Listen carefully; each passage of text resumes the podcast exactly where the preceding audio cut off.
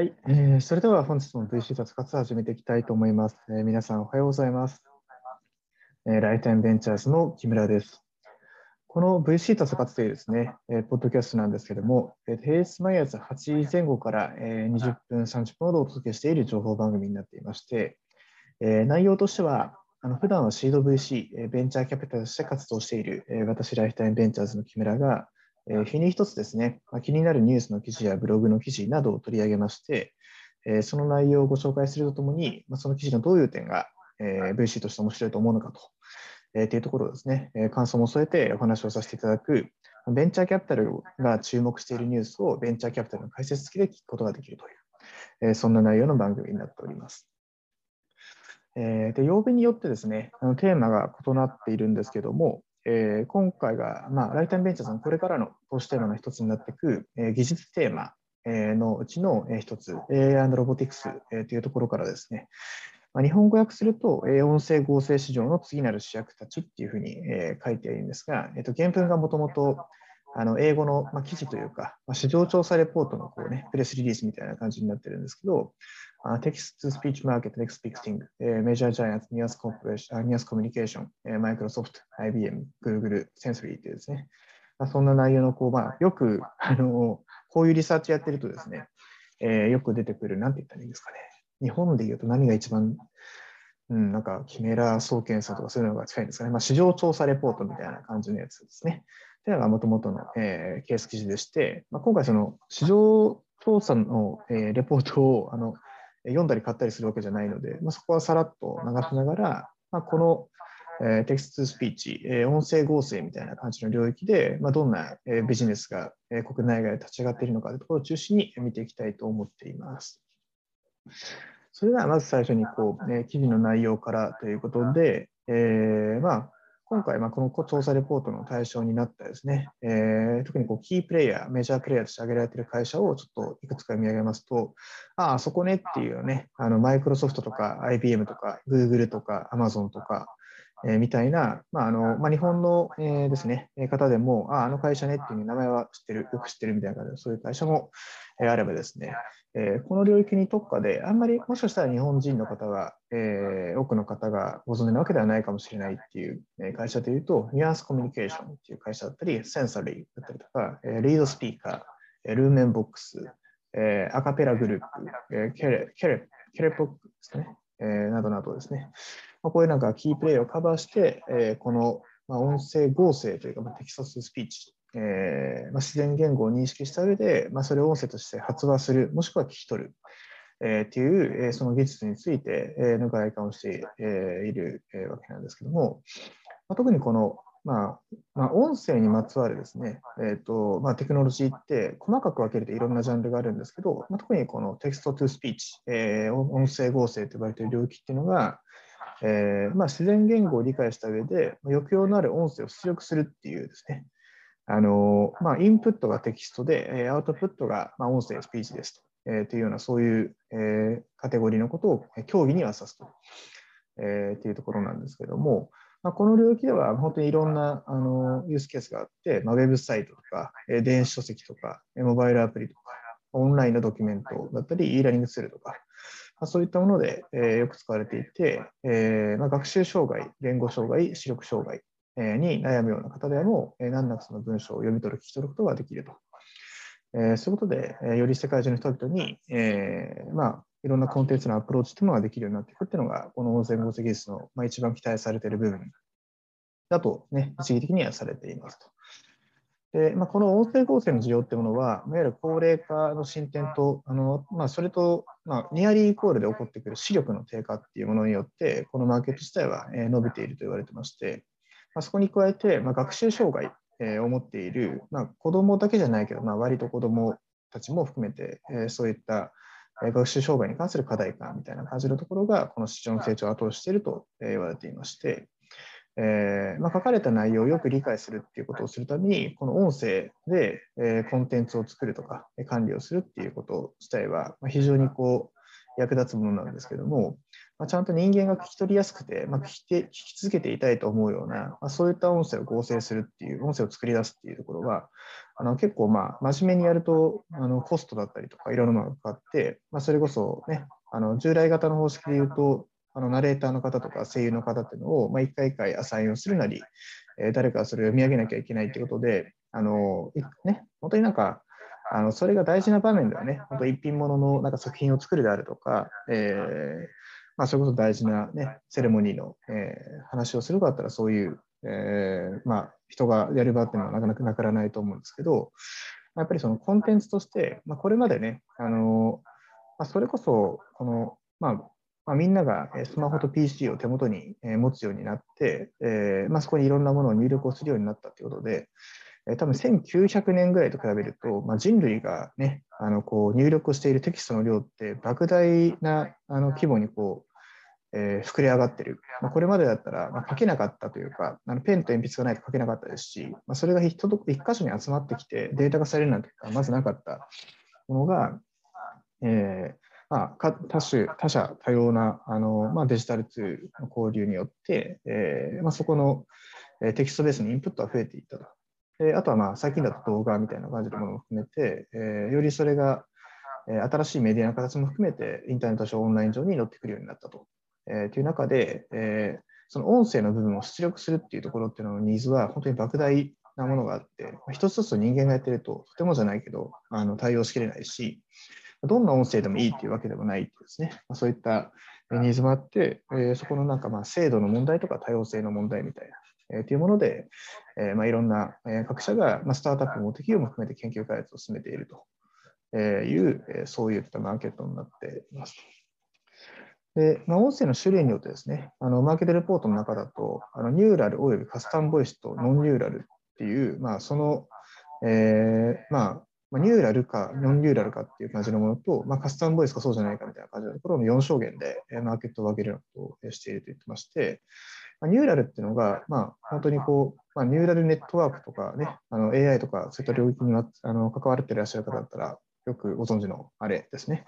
えー、っていうものを、えーまあ、それをなんかカスタムされた状況によってカスタムされたボイスで使われている、まあ、特化型 AI みたいな感じの使い方をされている、えー、ものがまあ一番 CAGR、成長率が高いというふうにマーケットレポートの中で言われていて、えー、特定のユースケースに対応した音声の合成っていうものが、えーまあ、一番こうビジネス的には期待されている領域になっていると。でその中でもどんな vertical、えーまあ、特定業界でこの text to speech、音声合成のニーズが高いかというところでいうと、えーまあ、列挙して挙げられているものが automotive and transportation、まあ、自動車とか運輸みたいな感じ領域であったりとか、あとは、まあ、まあ、コンシューマーって、ね、何も言ってないので、ちょっと飛ばしましょうか。で、あとはヘルスケア、えー、医療だったり介護も含めた広義のヘルスケア、あとは education、教育、 retail、小売、 travel hospitality、観光旅行みたいな感じの、そういった業界で、まあ、主に今検索されているマーケットが出ていて、2020年時点で一番こうこの音声合成、 text to speech のマーケットのあの産業別、 industry 別で用いられている割合でいうと、ヘルスケア分野が今一番世界では大きいと。ということで、まあ、加えて今後あの5年、10年の期間中に一番その成長率が高いのもヘルスケア領域だとということで、レポートの中では、まあ、例えばあの患者が複雑な医療用語を理解できるようにするためにっていう、そういった文脈で、あとはその患者と呼ばれる人がですね、あのまあ、人間のこう、ね、体の仕組み的に、えー、お年寄りの方の方が、えー、医療のお世話になることが増えるということもあって、まあ、そういった方にとってはテキストで大量の文字とかコンテンツを読むっていうよりも、あの平易な、えー、言葉で、まあ、自然言語でそれが聞けるということに対してえ一定のニーズが大きいとということで、まあ、音声対応のウェブサイトみたいなものであったり、まあ、ナースコールシステム、モバイルヘルスデバイスに対するこう、えーまあ、ヒューマンボイスがナビゲーションでも入れるっていう、まあ、こういったデジタルヘルス技術の機能性ってものをこの音っていうインターフェースで変えていけるんじゃないかっていうところに、えー、結構大きな今 R&D だったりとか、事業開発が、えー、北米中心に世界ではされていると,、えー、というところですね。えー、というのが大まかな記事の内容になっていまして、まあ、お聞きいただいた通り、えーまあ、音声合成、えーまあ、成長ドライバーとなっているのが、えーまあ、課題解決型のイノベーションだというふうに捉えると、えーまあ、主にその高齢化による、えー、やっぱりこう視覚よりも、えー、聴覚でそこをなんとか担保したいと、えー、聞いてっていうことだったら分からなくはないけどってことで、まあ、そもそもその見えづらくなっているものを聞くっていうところに対して使われているっていう点だったりとか、あとは、まあ、一方で、やっぱりお年寄りに、お年を召されてくると、あの音自体も聞こえなくなってくるね、補聴器みたいな感じの昔ながらのプロダクトになりますけど、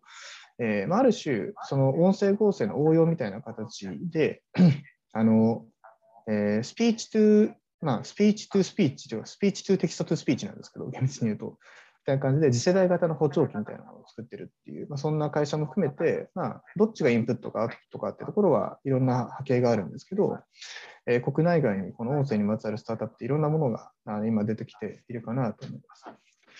で例えば国内のスタートアップで、まあ、音声の領域で、まあ、個人的にもうあの、まあ、VC 界隈でも結構有名なのかなっていう会社さんでいうと、まあ、オルツ、えー、っていうですね、えパーソナル人工知能、えオルツの研究開発を行ってらっしゃってて、まあ、いろんなプロダクトをですね、出されてて、まあ、最終的なこうなんか、あの、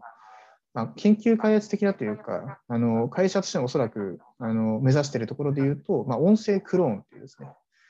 あの事前の読み上げとかをしなくても、あのまあ、特定の、まあ、人物というか、まあ、生態というか、えー、ボイスパターンを持っているあの人の、えー、が、まあ、喋っているとっていうことを通じて、えー、究極のゴールは個人の記憶の永遠化とか、意思の再現とか、個人の価値の最大化、永遠化ってですね、すごいこう壮大なあの目標に向かってチャレンジしてらっしゃる米倉さんというシリアルアントプレーナーの方がやってらっしゃる会社でして、私、昔ですね、ちょっとだいぶ前なんですけど、7年ぐらい前に米倉さんにあのお会いしたこともあって、まあ、その当時にこう見せていただいたデモとかでもですね、すでに結構ままあまあというか、もうだいぶできてらっしゃるじゃないですか。って感じなんですけど、あの、なんかあれなんですよね、こう、スティーブ・ジョブズが、えー、スティーブ・ジョブズの顔と声でこっちに話しかけてくるみたいな感じのデモを見せられてですね、いやー、すごいなと。ジョブズはね、もうすでに、えー、だいぶ前に亡くなっているわけなんですけども、えーまあ、今でもジョブズのね、あの声で語りかけるということができるという、まあ、その本当に結構自然だったので、まあ、驚いたというか、すごいなと。いうふうに思ったのが、まあなんか一番分かりやすいのはこういう音声構成みたいなものが、あのまあ、音声構成のユースユースケースというかですね、なんかあのこういうことかっていうもので言うと、オルスさんがやってらっしゃる取り組みがすごい分かりやすいんじゃないかなとは思っています。で、こういった音声周りの技術を、あのまあ、応用して、ビジネス的に言えば、オルスさんはあの AI 議事録っていうですね、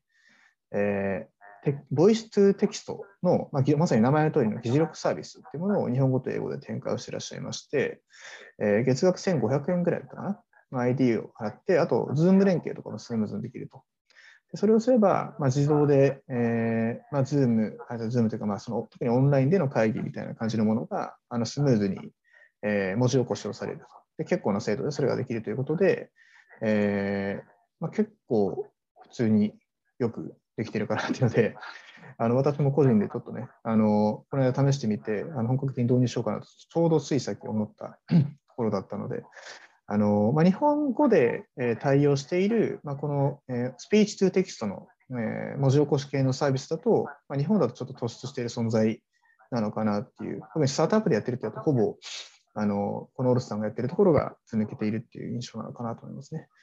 彼らのなんか英語で、え、やっている、まあ、英語のそのなんかスピーチテキスト、文字起こし型みたいな感じのやつで言うと、えー、オタ AI っていうですね、あの私もあのヘビーユーザーで、あの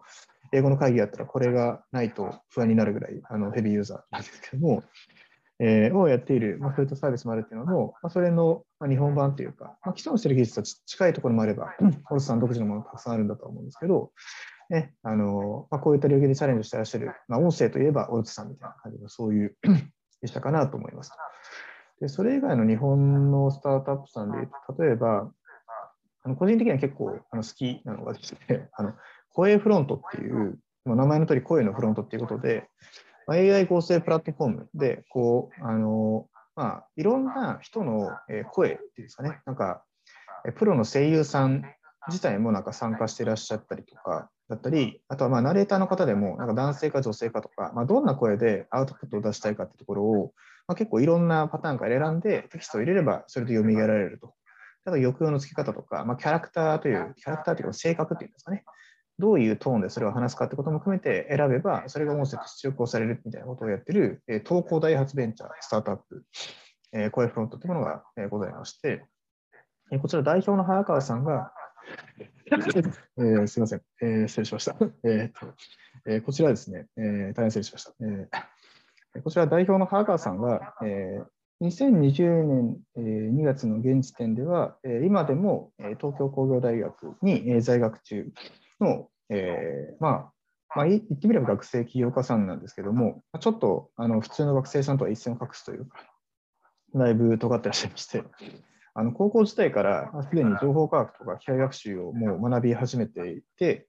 えー、個人事業主としても働き始め、えー、あのアースホールディングスが提携して AI スタイリストとかも企画をして、えーまあ、2020年に同社を創業という、で、孫正塾経済団に所属するデータサイエンティストということもあって、もう完全にデジタルネイティブ、あの AI データサイエンティストですと、もう年齢とかね、あのこの領域だとあまり採用の証明にならないなと いうくらい、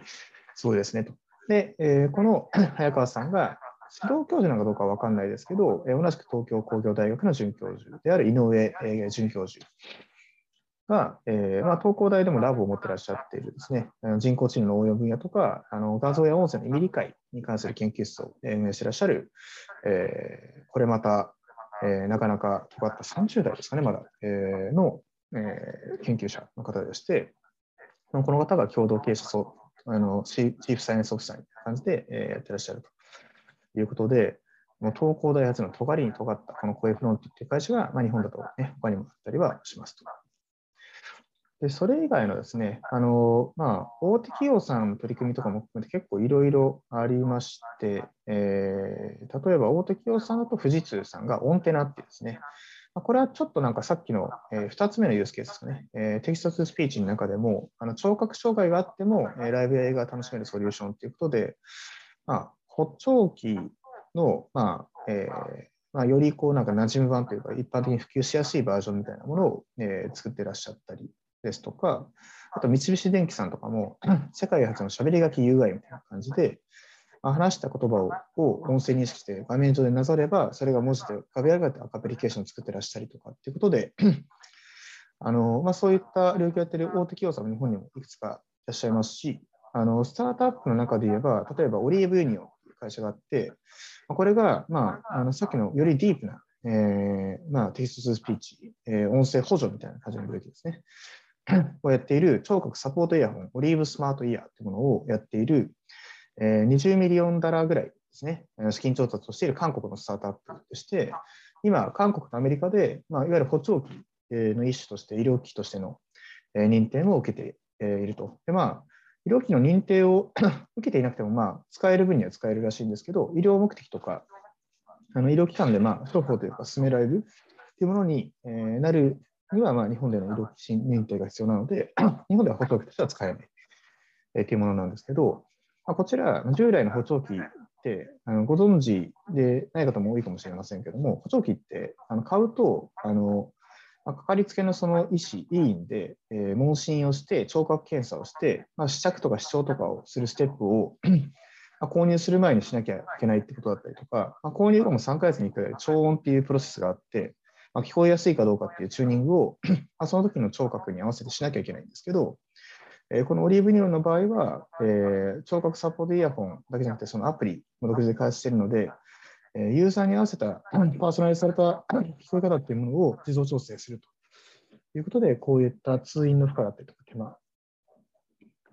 みたいなものを 低減させることができるというふうに、えー、謳っているようなそういうスタートアップも海外にはあったりします。ということですね、まあ、本当にこうなんか音声にまつわる領域の、まあ、特にこの text to speech、えー、まあ、えー、たまに speech to text みたいな感じのそういった音声合成の、えー、もしくは音声認識の領域って まあ、非常にこう、まだまだあのフロンティアが広がっている、えー、ただまあマクロで言ったらですね、日本も世界も高齢化していくので、えーまあ、そういう中で言うと、まあ、非常にこう可能性のある技術領域の一つだなというのが改めてご紹介してて感じた、えー、部分でありますと。で一方で、まあ、このあの音声の領域って日本で取り組むでは結構なんかやっぱりちゃんとねあの、まあ、正面から向き合わなきゃいけないなっていうのがあのどうしても言語依存があの音声っていうインターフェースの性質上、あの映像とか画像以上に大きいので、あの日本人の人が日本から起業していく場合に、やっぱり気をつけなきゃいけないのはですね、あの日本は、まあ、あの珍しくですね、あの本当に、えー、本当に珍しい1億2000万人が、えー、ほぼ単一言語を話す人で構成されていて、えーまあ、世界まだ3位か4位でしたっけ、えー、の経済規模っていう結構珍しい国なので、えー、ただ、まあ、とはいええー、地球人類7、80億のうちの1億人しか日本語は喋ってないと。という中で、この音声のマーケットに取り組んでいくってことをすると、あの技術的な意味でもあの、ビジネス的な意味でも、あのまあ、マーケットを広げる意味で言ったら、やっぱり英語英語マーケット、グローバルマーケットってところっていうのに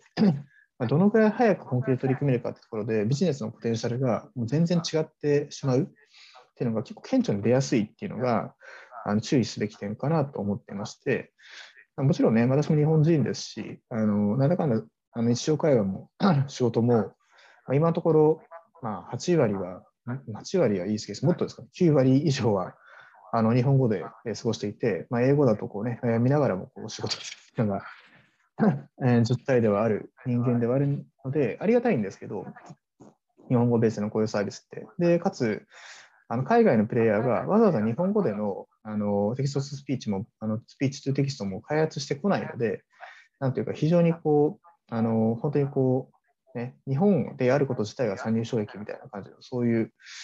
えー、マーケットなので、えー、解決してほしいことでもあるんですが、スタートアップしてここに取り組んでいくってことをやっていくと、えー、なんていうんですかね、どこまで行っても海外プレイの介護官に、えー、ならざるを得ないっ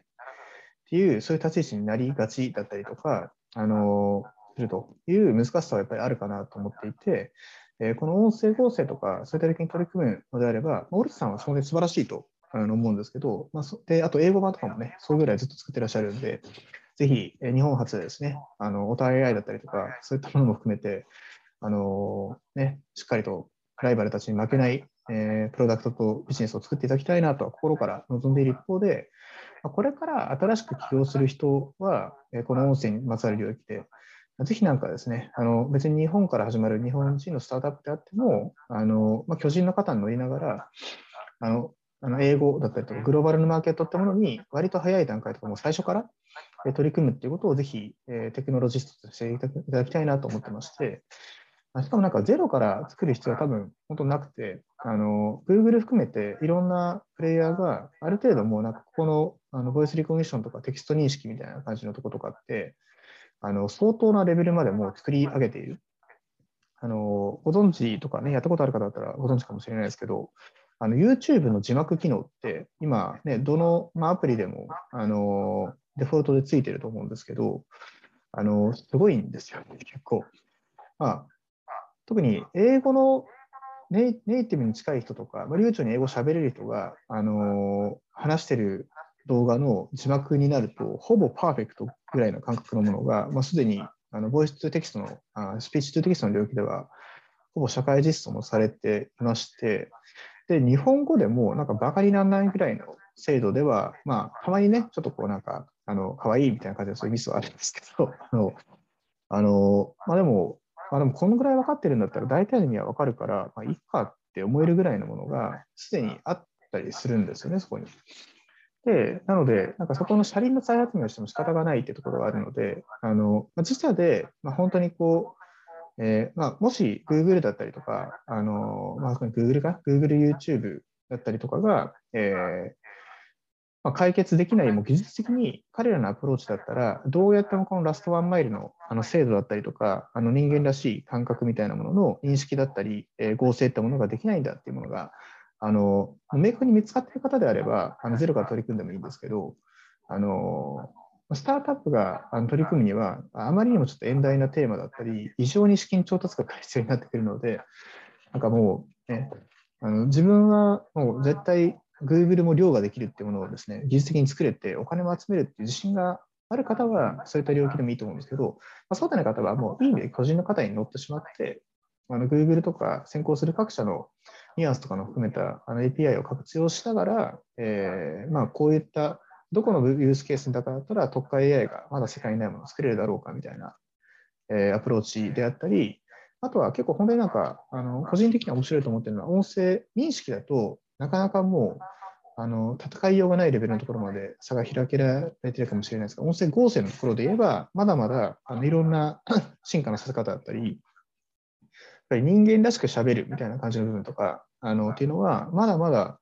あのこれから可能性が大きい領域、えー、だと思うので、まあ、あと、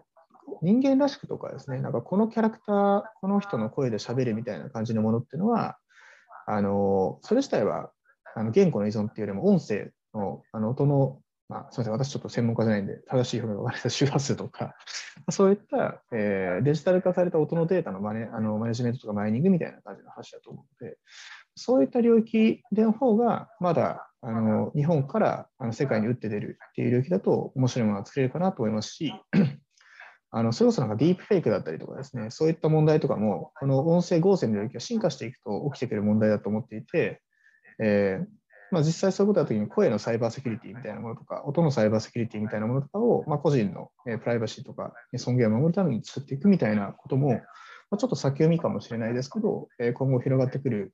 マーケットの中で、えーまあ、もっともっとですね、あのまあ、発展していくべき領域なんじゃないかとか、あの私自身は本当になんかね、あのオルト、オルツのあの N クラさんがおっしゃるようなですね、自分の分身がどこかで代わりにあの一時対応してくれてる世界観みたいな感じのですね、すごくあの、あのまあ、